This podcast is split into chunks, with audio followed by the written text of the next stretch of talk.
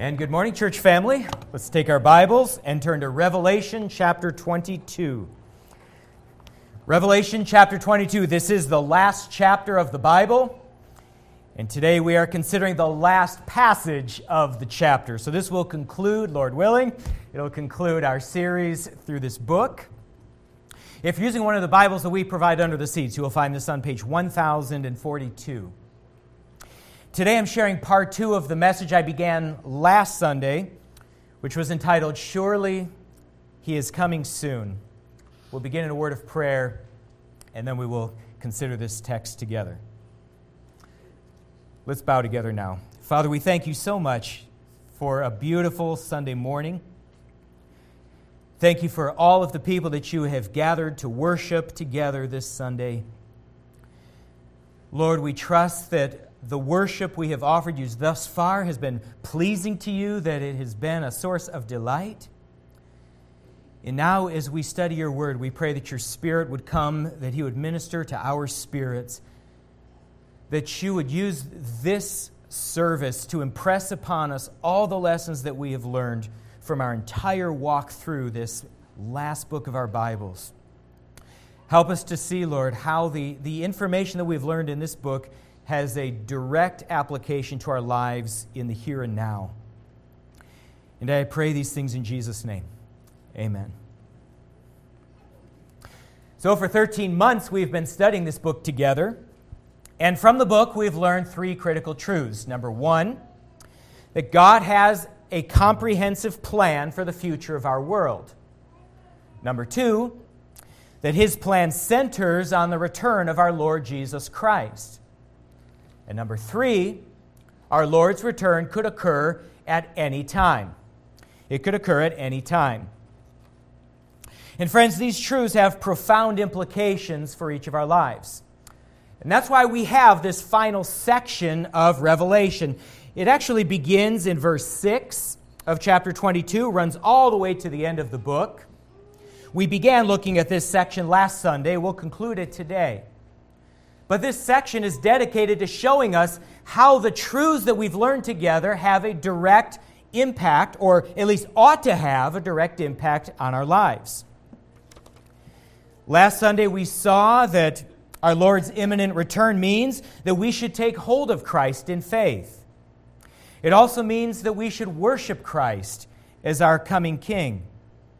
And it means that we should declare Christ to others.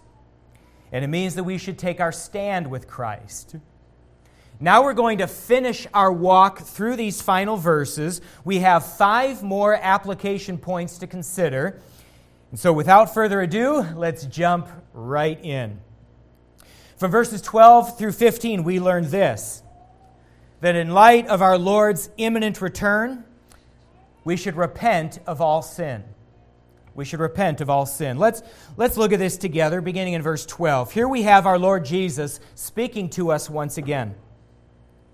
And he says, Behold, I am coming soon. So once more, our Lord wants to impress upon us the truth of this that he is coming back.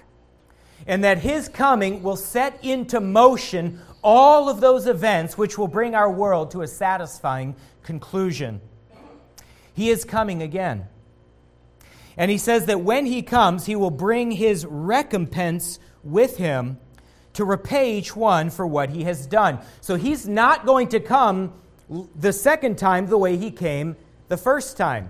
He's not coming as a baby in a manger. He's not coming in humility. He's not going to come to suffer mistreatment at the hands of sinners. He's not going to come to die again. No, when he comes this next time, It'll be in power and glory.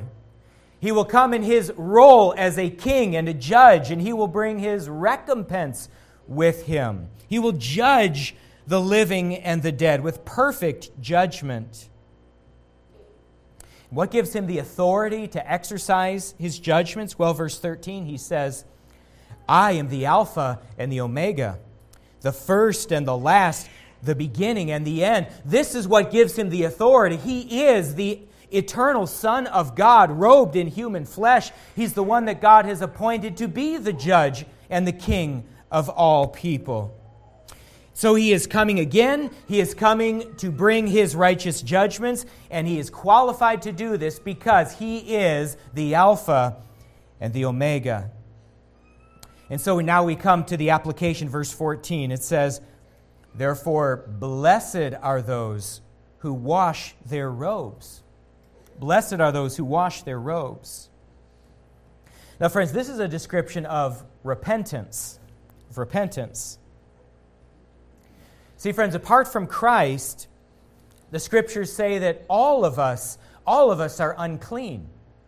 We all have a, a sinful nature. We've had it from the, the moment of our conception. And it's out of this sinful nature that we do things that we ought not to do, and it's why we don't do things that we should be doing. And it takes no ple- it gives me no pleasure to share this truth. I'm sure there's no pleasure in hearing it, but it is what the scriptures teach about the human condition that every last one of us comes into the world in a fallen state. We have this sin nature. And this sin nature renders us all from birth morally and spiritually unclean in the eyes of God. And the scriptures are filled with verses affirming this state. For example, Isaiah 64, verses 5 and 6 say, We have sinned. We have been in sin for a long time. We've become like one who is unclean. There, there's that, that metaphor again. We become like one who's unclean. And all of our righteous deeds are like a polluted garment. So, in, in the eyes of God, even our so called righteous deeds even these are looked upon by God as unclean. And how could that be? Well, it's because we're not motivated to do these righteous deeds out of our love for God, out of our faith in Him. We're not doing them because we're clinging to His, his promises in Christ. No, we have other motives for doing good things. So, not even these have any meritorious value in the eyes of God. But, friends, the great news is that we can be washed we who are unclean in God's eyes can be rendered clean in His sight. We can even be looked upon as righteous by God. Scriptures give us many examples of this happening, of the unclean becoming clean in God's eyes. For example, we have the congregation in the ancient city of Corinth. The Apostle Paul said this to that, to that group. He says, The unrighteous will not inherit the kingdom of God. But then he says, That's not the case with you. He says, You were washed, you were sanctified. That means you were made holy in God's sight.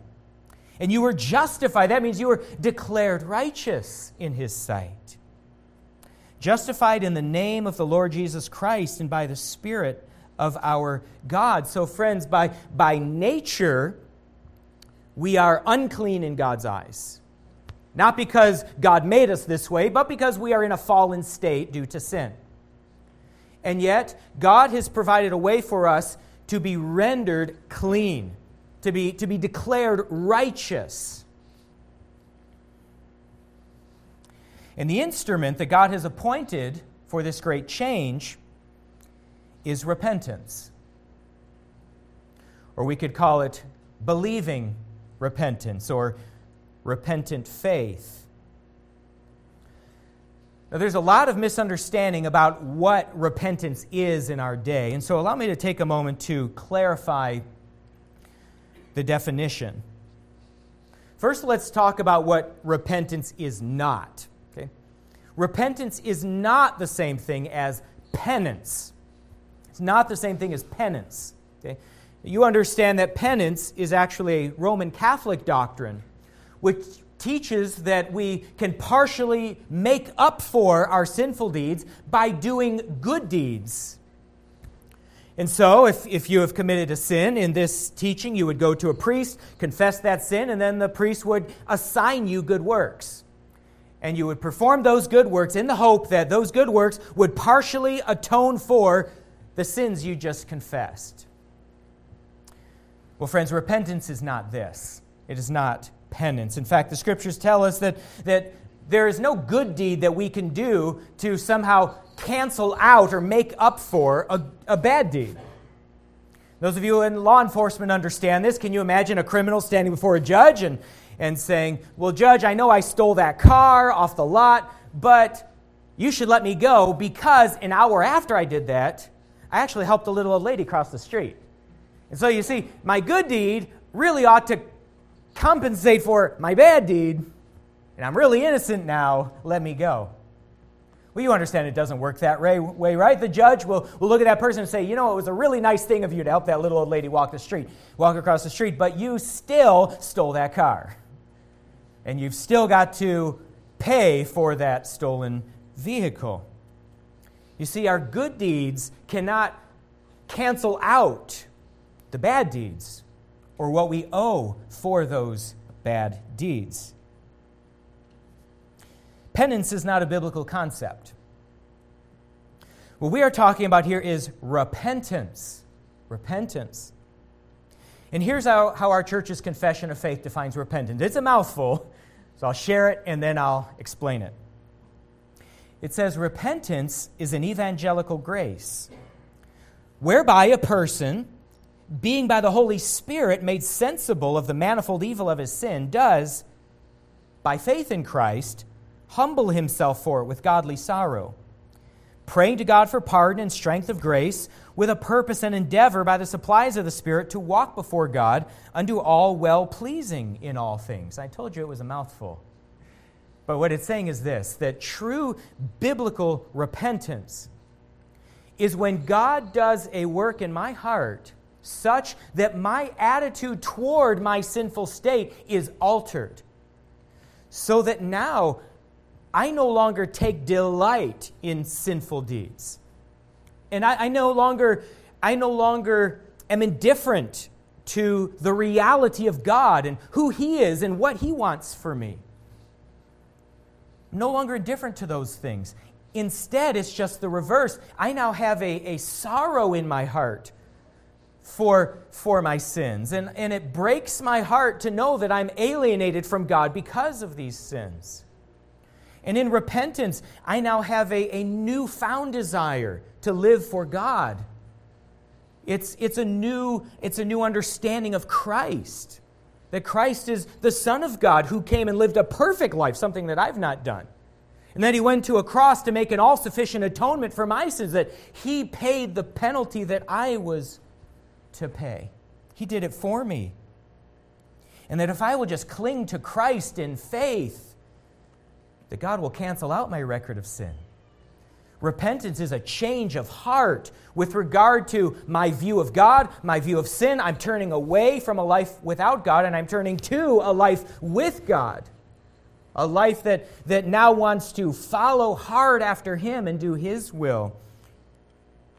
Repentance is about asking God to forgive us for the life that we lived apart from Him and to now take us as His child that's repentance. It's a heart change. It's a heart change, which will then issue in a new way of living. When we come to God in repentant faith, we are justified by God. That means He no longer looks at us as unclean. He looks at us as holy, righteous. He looks at us the same way He looks at His Son Jesus perfect, spotless because the righteousness of Christ is now the lens through which he views us. And the penalty that Christ endured for sin is counted as ours. That's repentance. And the great blessing of repentance at the end of verse 14, it says, Blessed are those who wash their robes. That is, blessed are those who come to God in repentance, so that they may have the right to the tree of life, that they may enter the city by the gates. Blessed or happy are the repentant, for it is they who shall enter the everlasting kingdom of God. They shall eat the fruit of the tree of everlasting life. They shall pass through the gates of the city, the New Jerusalem. This is the great gospel blessing of repentance. And you see, my friends, the kingdom of God is a kingdom for the repentant and for them alone. Verse 15 says, outside. That means locked out of that kingdom are the dogs. Now, you know what dogs are like, they're disgusting. Forgive me for the mental picture, but dogs will vomit and then lap it back up. They're nasty. Well, that's the scripture's picture of the unrepentant soul. It's someone who revels in their sin and they keep going back to it no matter how bad it is.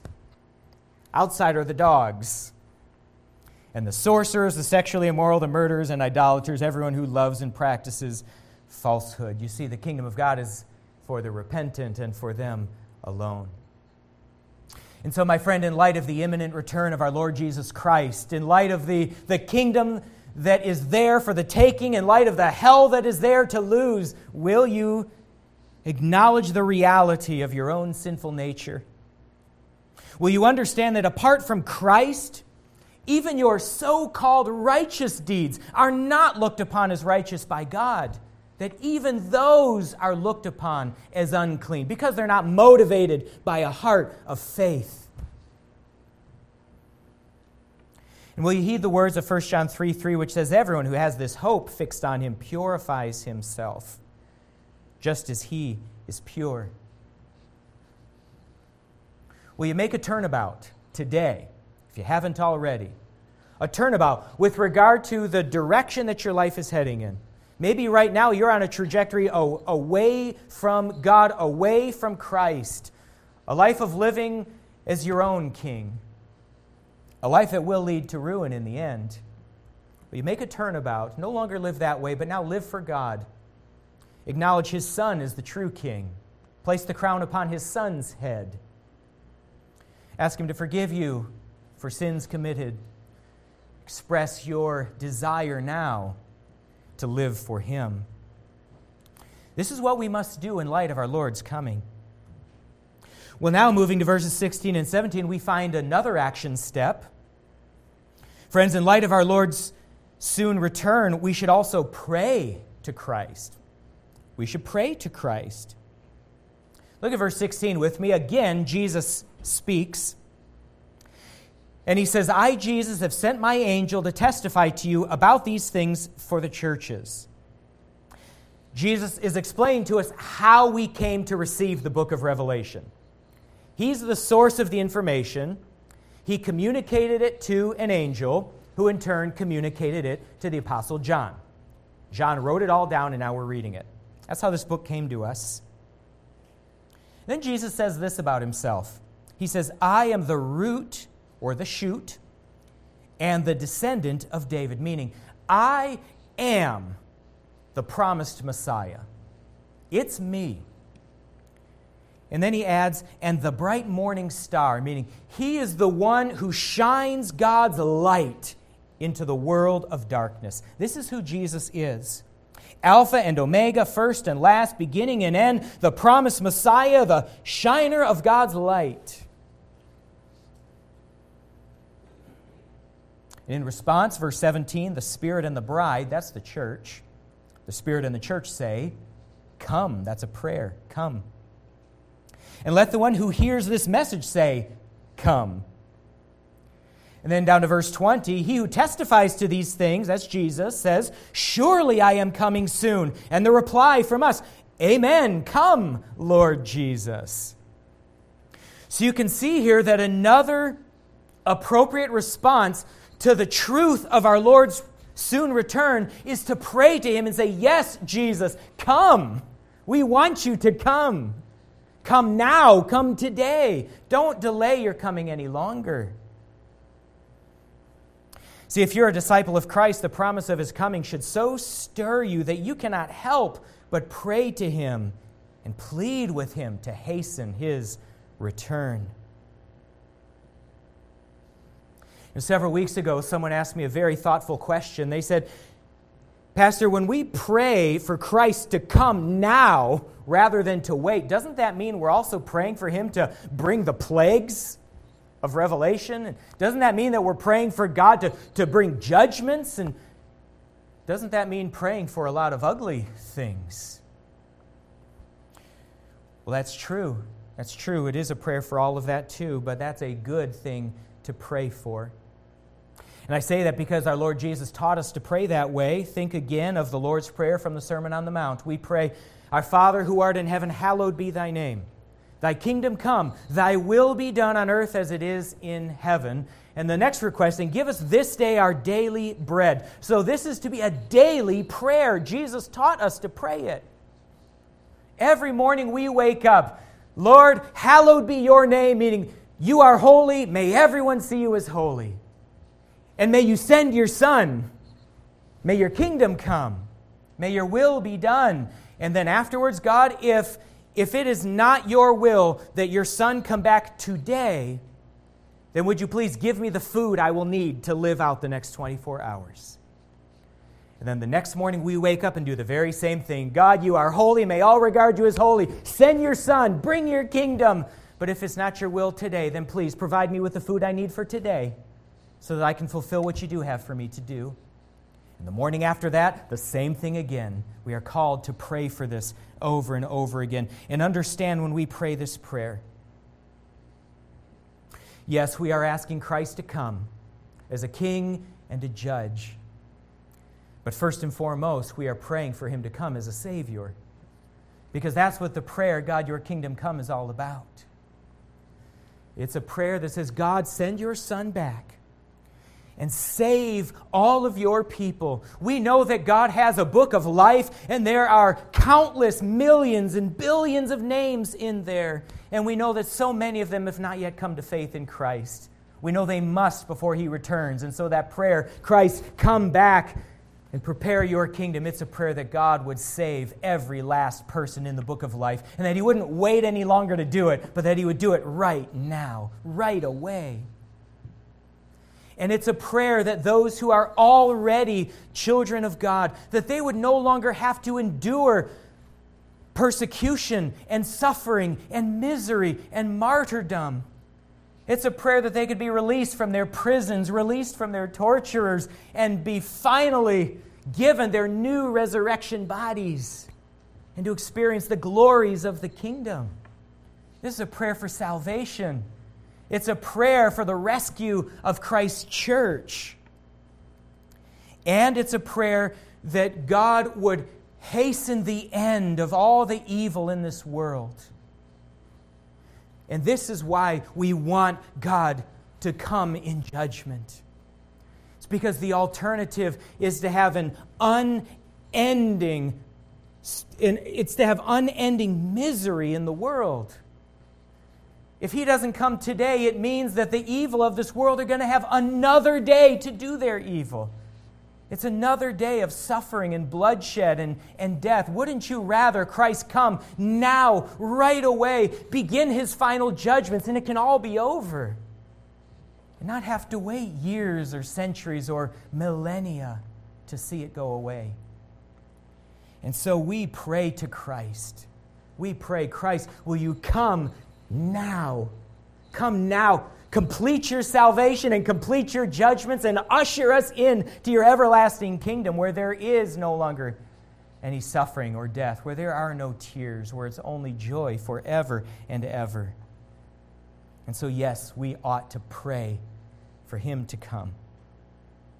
Christian, do you long for his appearing? Then pray for it. Pray for it. Make it one of your daily prayers. Just imagine if a hundred million Christians around this world began praying that prayer every single day. And friends, I believe God would be pleased to answer that prayer, and He would hasten His Son's return, because God is pleased to use the prayers of His people to accomplish His good purposes in this world. And so let us pray that our Lord might come. Well, we see another godly response here, verse 17b. Second part of the verse. Friends, in light of our Lord's appearing, his soon return, we should also draw near to him. We should draw near to him. Verse 17 reads The Spirit and the bride say, Come, and let the one who hears say, Come.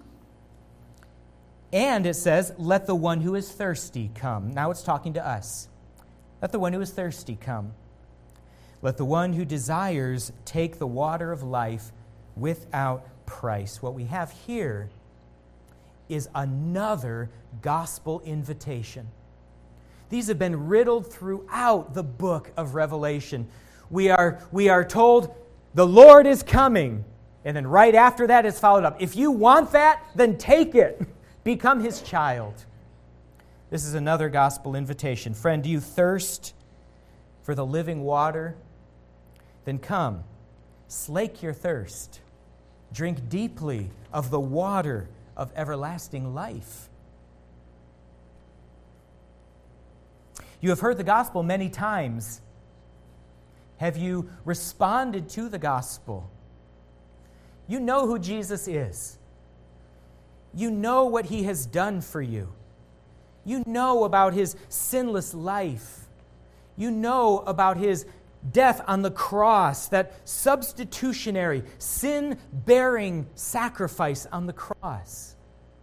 You know that if you will approach him with believing repentance or repentant faith, that all of your uncleanness will be washed away and you will stand righteous in his sight. You will be his child. His kingdom will be your inheritance. You know these things.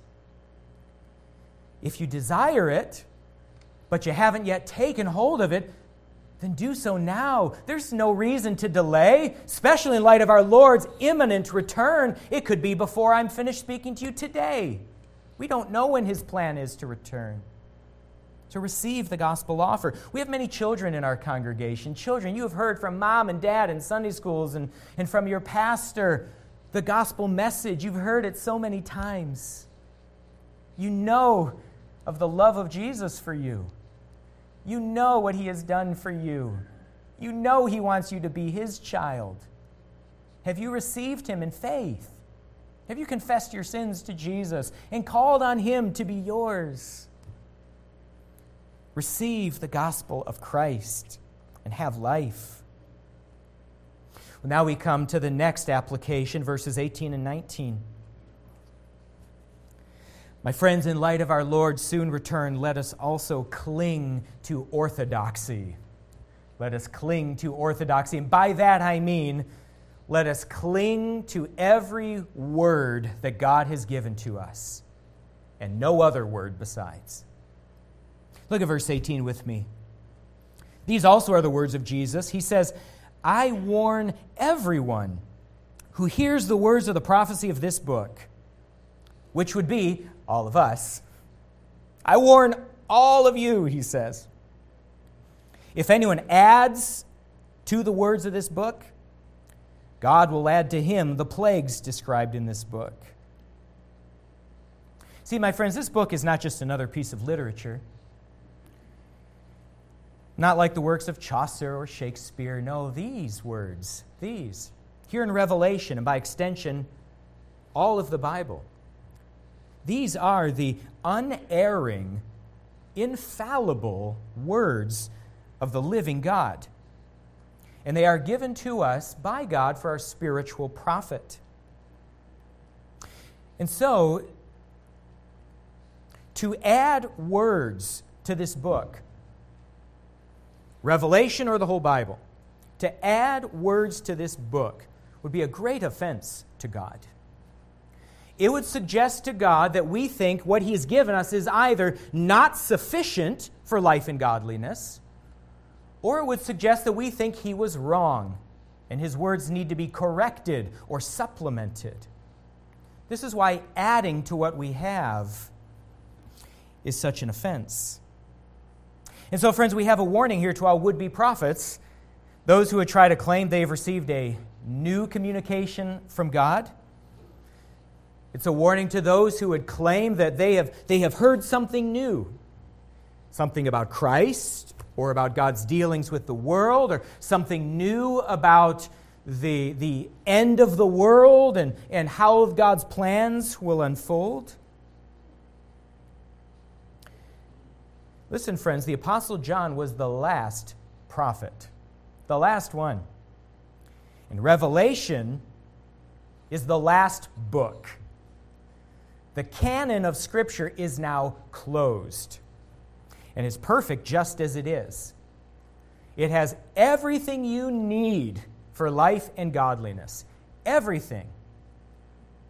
And so, if you were to go about trying to convince people that there is a new prophecy or another testament of Christ or another holy book to add to this holy book or a set of golden tablets etched with the words of God, Friend, you are condemning yourself to the judgments outlined in this book because you have added to the words of the living God.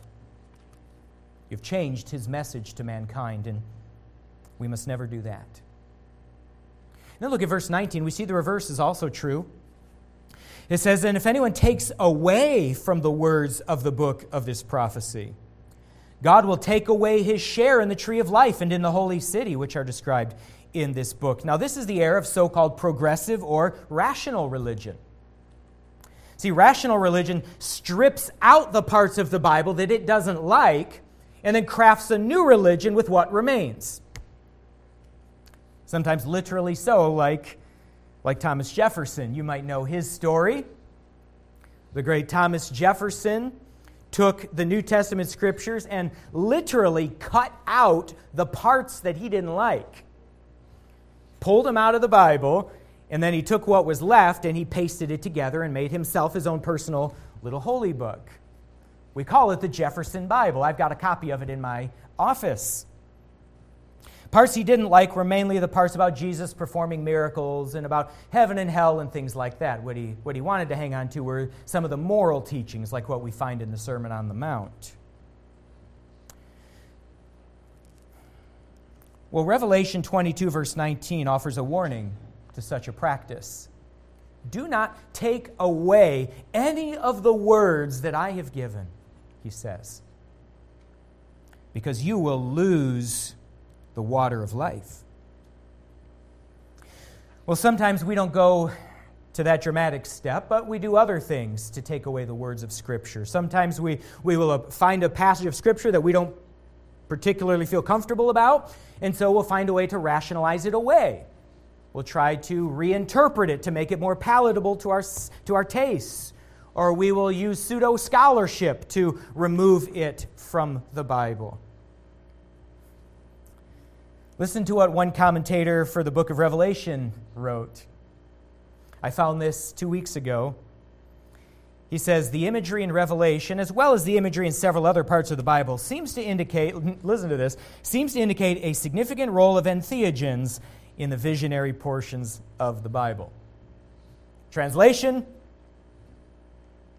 The Apostle John, who penned Revelation, and the other writers of our scriptures, they were apparently on psychedelic drugs when they wrote. That's the translation. You see, that's how you excise portions of the Bible. Say, these portions were written by a rational mind. These portions that I find strange, they were written by a drug induced mind. And so I can pick and choose which parts I like. I read an entire article this week by a man who would like to consider himself a Christian leader. He tells this story about Revelation. He says, you know, on the island of Patmos, which is where the Apostle John was exiled as he wrote Revelation, said, you know, the island of Patmos had a lot of mushrooms growing.